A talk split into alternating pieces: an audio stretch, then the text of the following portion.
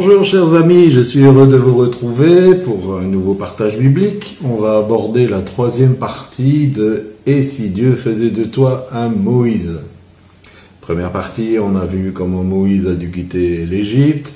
Deuxième partie, on a vu les effets du désert. Et là, on va aborder plus en profondeur cette rencontre avec l'Éternel dans le buisson ardent.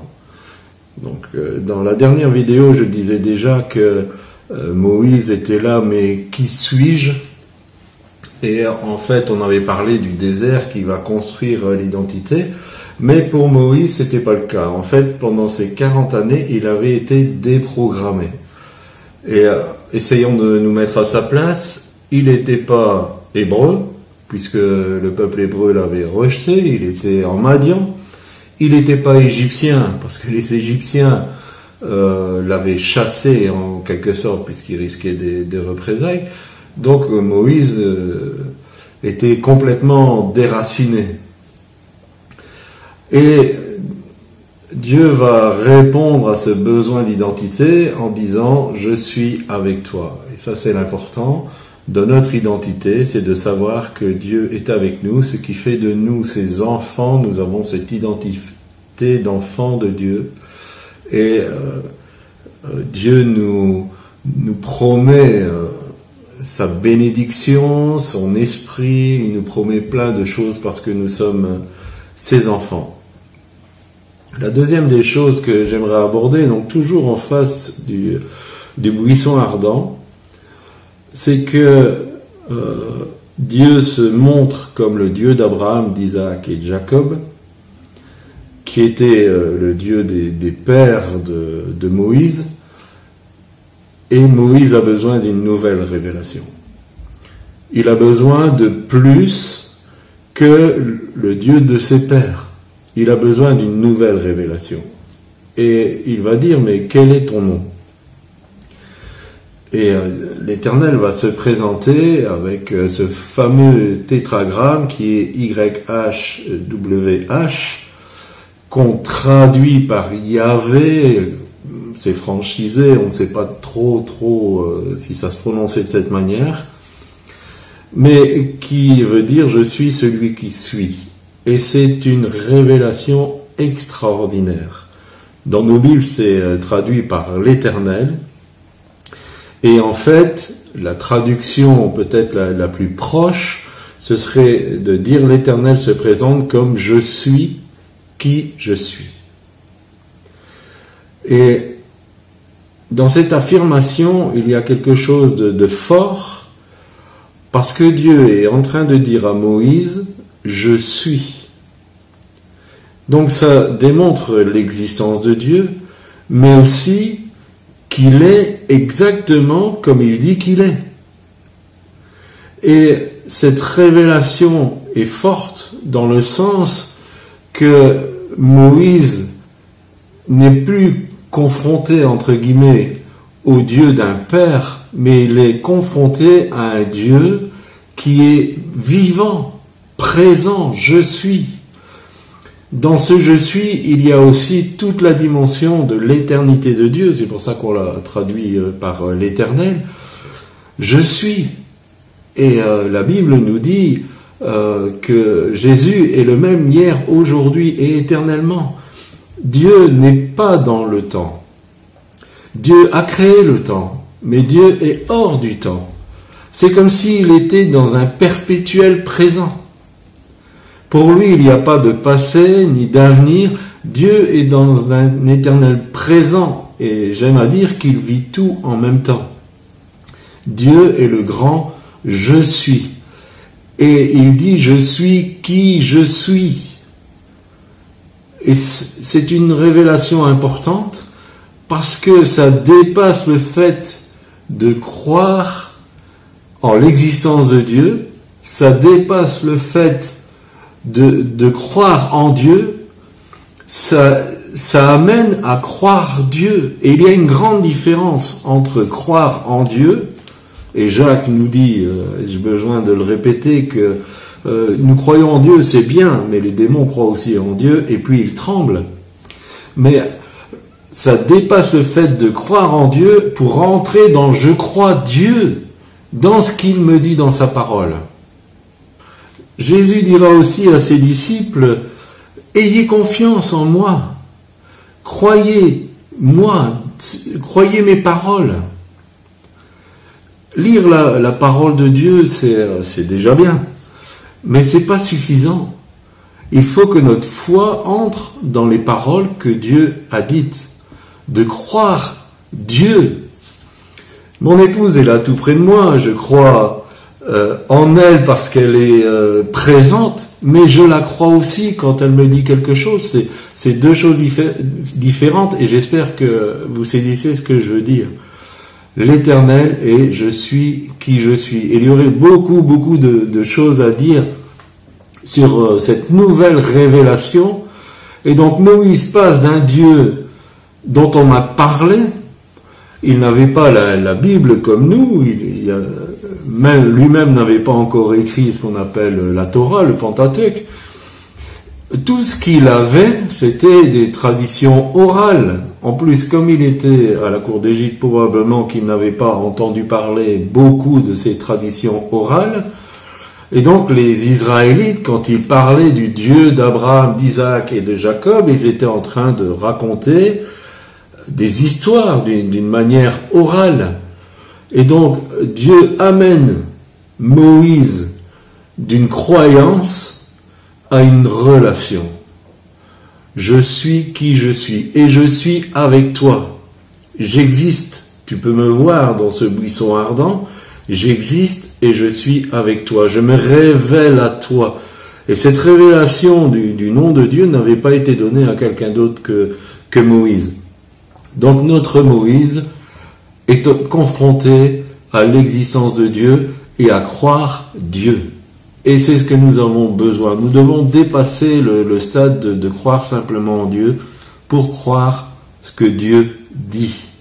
Et ce qu'il dit de lui-même, c'est la vérité. Et je peux, je peux le dire par expérience, après 40 ans de conversion, ce que Dieu dit de lui-même, c'est la réalité. Après, euh, Dieu dit, donc on est toujours dans Exode chapitre 3, chapitre 4, on, tourne euh, dans cet euh, environnement. Au verset 18 du chapitre 3, Dieu dit, Ils écouteront ta voix et tu iras, toi et les anciens d'Israël, te présenter au roi d'Égypte. Et Moïse, au premier verset du chapitre 4, dit, Ils ne me croiront pas et ils ne m'écouteront pas.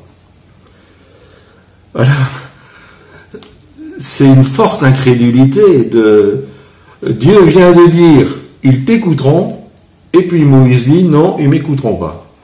Et dans une version moderne on dirait tu sais Seigneur moi j'ai fréquenté les Israélites de près euh, j'ai essayé de leur faire du bien ils m'ont rejeté ils n'ont pas voulu m'écouter donc euh, tu te trompes tu les connais pas. Moïse réagit c'est de l'incrédulité, je suis d'accord, mais il faut, comprendre aussi, il faut se mettre à sa place. Moïse réagit dans le rejet. Il, a été rejeté, il a, souffert, je pense qu'il a pris à cœur les Hébreux dans leur situation difficile en Égypte. Il a essayé de faire quelque chose dans, sa force humaine, dans son incompréhension des plans de Dieu. Il a voulu faire quelque chose. Et puis il a été balayé d'un revers de la main en disant mais qui t'a établi? Moïse a vécu un échec. Et peut-être que c'est votre cas, vous avez vécu un échec cuisant, vous avez voulu bien faire, mais vous avez vécu un échec cuisant. Alors j'aimerais vous encourager, l'échec n'est pas une fin en soi pour Dieu. C'est pas parce que vous avez échoué à un moment donné que Dieu a retiré son appel, qu'il a retiré ce qu'il a mis dans votre cœur, et qu'il ne veut pas vous amener à une nouvelle réussite. Quand nous vivons un échec, c'est important de retirer les bonnes euh, leçons, d'examiner le pourquoi on est arrivé à ça, pour entrer dans cette nouvelle réussite avec Dieu. Ne restez pas dans la frustration comme Moïse était. Ne restez pas dans, euh, dans l'amertume comme Moïse l'était. Et son regard sur les Hébreux était sombre en disant ils ne m'écouteront jamais. même euh, avec la toute-puissance de Dieu, ils ne m'écouteront jamais. Ne restez pas dans un sentiment d'amertume, mais que cet échec vous serve à une plus grande réussite. Alors Dieu a une, euh, comment je dirais, une bonne thérapie. Il va donner de la puissance à Moïse. Et il va le faire par deux signes. Le premier signe, c'est des choses que vous devez connaître, il va dire qu'est-ce que tu as dans ta main? Et c'était un bâton. C'était normal pour un berger qu'il ait un bâton. Et l'Éternel va lui dire jette-le par terre. Et au moment où le bâton arrive par terre, il se transforme en serpent. Alors bien sûr, Moïse, voyant le serpent, s'enfuit. Moïse est un homme, rappelons-nous, qui euh, n'a plus d'identité, qui, euh, qui est plein d'amertume, et euh, le voilà confronté à, un animal dangereux. Et puis l'Éternel va lui dire, saisis-le par la queue. C'est ce qu'il va faire après s'être reculé, et le serpent va redevenir un bâton. Et il y aurait beaucoup, beaucoup de choses à, à dire sur ce sujet. La première des choses, c'est que la confiance commence à naître dans le cœur de Moïse. Si euh, vous voyez un serpent, l'attraper par la queue, c'est la pire des solutions. Euh, attraper un serpent, ça doit se faire par la tête, en le maintenant bien pour ne pas être mordu. Mais le prendre par la queue, c'est à tous les coups se faire mordre. Et Moïse, malgré cette, comment je dirais, euh, cette folie, va écouter Dieu et il va prendre le, serpent par euh, la queue. Donc ça, c'est la première des choses. Moïse commence à faire confiance à ce que Dieu dit. La deuxième des choses, c'est peut-être plus euh, tiré par les cheveux, on va dire. Le bâton, c'était l'instrument de Moïse. Et quand le bâton est mis entre les mains de Dieu, il devient un serpent. Ce que j'aimerais dire par là, c'est que peut-être des, outils euh, que vous pensez utiliser dans le royaume de Dieu, à un moment donné, vous allez vous rendre compte qu'il y a l'ennemi derrière, que l'ennemi agit au travers des choses que vous pensez faire. Et c'est pour ça qu'il faut apporter toute chose à Dieu qu'il faut soumettre toute chose à Dieu. Il faut que tout, quand nous sommes dans le service de Dieu, soit épuré par Dieu. À nouveau, je, me répète, mais nous pouvons peut-être avoir des, bonnes idées et penser qu'on peut faire certaines choses euh, de certaines manières ou dire, bon, là ça a marché, on va faire euh, la même chose. Mais le bâton de Moïse s'est transformé en ennemi. Et euh, tout ce que nous avons, nous avons besoin de le ramener à Dieu. Le deuxième signe, c'est que Moïse va mettre la main dans le pan de son, vêtement, et quand il va la ressortir, il va, elle, sera pleine d'une lèpre blanche. Et vous imaginez Moïse, en plongeant sa main près de son cœur, va ramener toute cette amertume, toute cette cette souffrance qui est dans son cœur, toute cette lèpre qui est dans son cœur. Et puis Dieu va dire remets ta main. Et quand il va la ressortir, elle sera saine. Je, sais que c'est peut-être symbolique, mais je crois que là, Dieu, par ce signe, a guéri Moïse. Il a guéri son cœur. Il a agi sur cette souffrance morale qu'il avait. Et c'était nécessaire avant que Moïse commence à entrer dans son, identité de libérateur du peuple hébreu. Il avait besoin d'abord d'être guéri. Mes amis, si vous avez des souffrances dans votre cœur, laissez le Saint-Esprit amener ces choses à la lumière et à Dieu.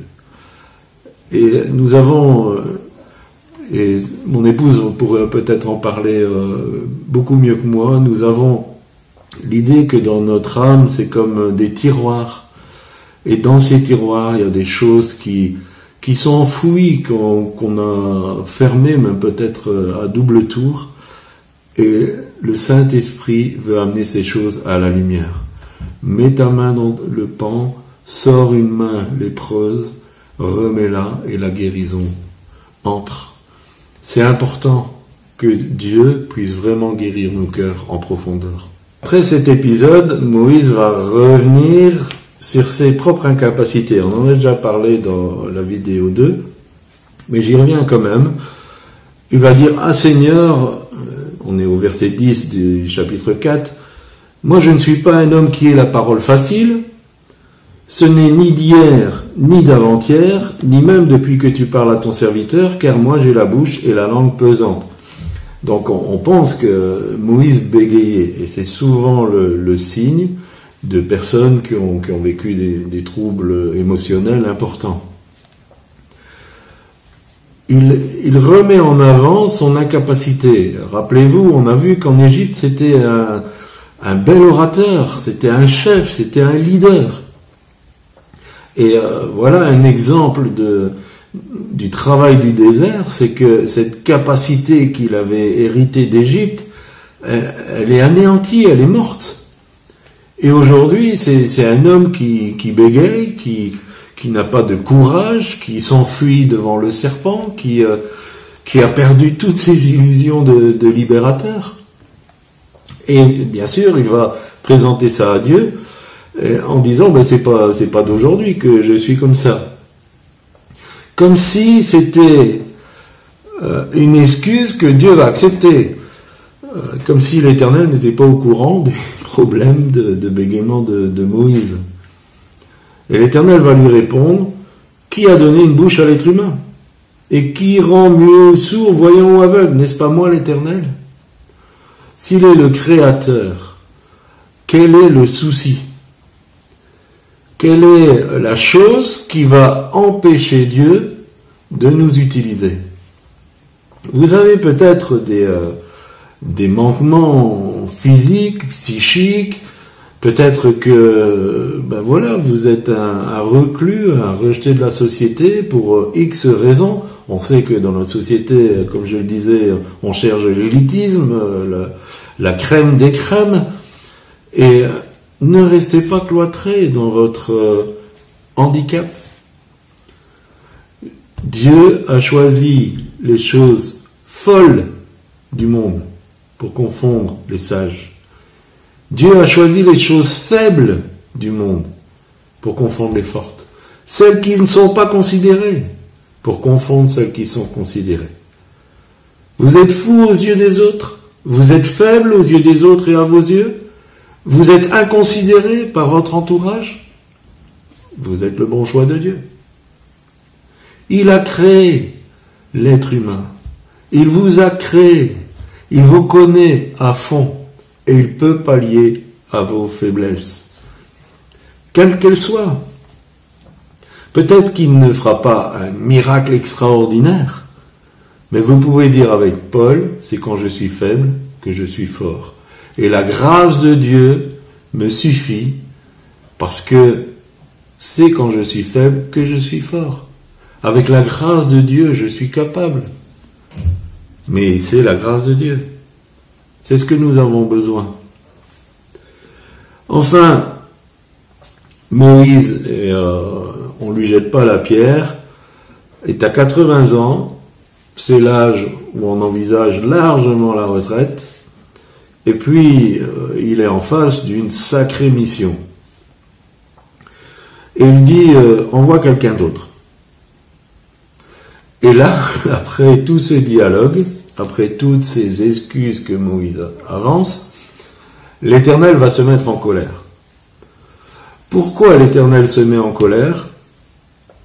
Il faut comprendre que ce qui était en train de se produire au buisson ardent dépasser largement la vie de Moïse, dépasser largement le confort de Moïse.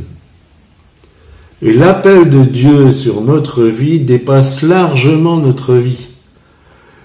Dieu nous appelle à quelque chose de beaucoup plus grand, de beaucoup plus impliquant que notre vie. Et Dieu va nous sortir de notre confort. Parce qu'il a besoin de nous. Alors, vous me direz, mais Dieu n'a pas de besoin. Bien sûr que Dieu n'a pas de besoin, mais il a décidé de faire les choses avec toi et moi. Et donc ce n'est pas faux de dire que Dieu a besoin de nous. Même si dans sa toute-puissance il pourrait faire sans nous, mais il a décidé d'agir dans le monde à travers des hommes et des femmes qui sont prêts à l'écouter. Et il va vous sortir de votre confort. Et pourquoi il se met en colère? Parce que Moïse est, centralisé sur son, problème, sur, sa faiblesse, sur euh, euh, je suis trop âgé pour faire cela. Il n'imagine pas que des millions d'Hébreux attendent la libération de l'Éternel. Et que le choix de Dieu est le meilleur, même si Moïse n'en a pas conscience. Si Dieu vous choisit, c'est que vous êtes le meilleur pour cette tâche. Ne dites pas on voit un autre, parce que Dieu ne vous lâchera pas, même s'il vous laisse dans la liberté. Et Dieu va répondre à cette réponse de Moïse, il va dire, ne voici pas ton frère Aaron. Dieu va lui donner un compagnon, quelqu'un qui va porter la mission avec lui. Bien sûr, les rôles sont, bien établis. Moïse est à l'écoute de Dieu, et puis il partage avec Aaron, et puis Aaron euh, sera le, prophète de Moïse. C'est Dieu qui dit, euh, tu seras pour euh, Aaron comme Dieu. Donc les rôles de chacun sont bien établis, mais Dieu donne une aide. Aujourd'hui, Dieu peut vous donner des aides ouvrez les yeux. Il y a un phénomène aujourd'hui qui est particulier, c'est, je m'adresse aux serviteurs de Dieu, c'est que beaucoup sont fatigués, déprimés, découragés. Certains font des burn-out, d'autres arrivent même à mettre fin à leur jour. Cherchez votre Aaron. Demandez à Dieu qui est votre Aaron. Soyez à l'écoute de Dieu pour savoir qui va vous aider dans votre tâche. Retrouvons ce, ce fonctionnement euh, de collégialité où nous pouvons nous aider les uns les autres, nous porter les uns les autres. On va plus parler de, de Moïse pour l'instant, mais quand il va se retrouver dans le désert, Jétro va lui dire Mais cette tâche est beaucoup trop lourde pour toi. Choisis des hommes qui vont t'aider. C'est le bon sens. Cherchez Dieu pour trouver la personne qui va pouvoir vous aider dans votre mission pour le Seigneur. N'essayez pas de tout faire tout seul et de tout contrôler, mais laissez Dieu vous amener des Aaron, des Josué, des Hur, des personnes qui vont pouvoir euh, se manifester avec amour autour de vous et pouvoir vous aider. J'espère que cette série de trois vidéos sur Moïse euh, vous aura fait du bien, vous aura encouragé, et qu'au travers de cet exemple, vous allez euh, euh, en retirer une richesse pour votre vie. Nous pensons bien à vous, que le Seigneur vous bénisse abondamment.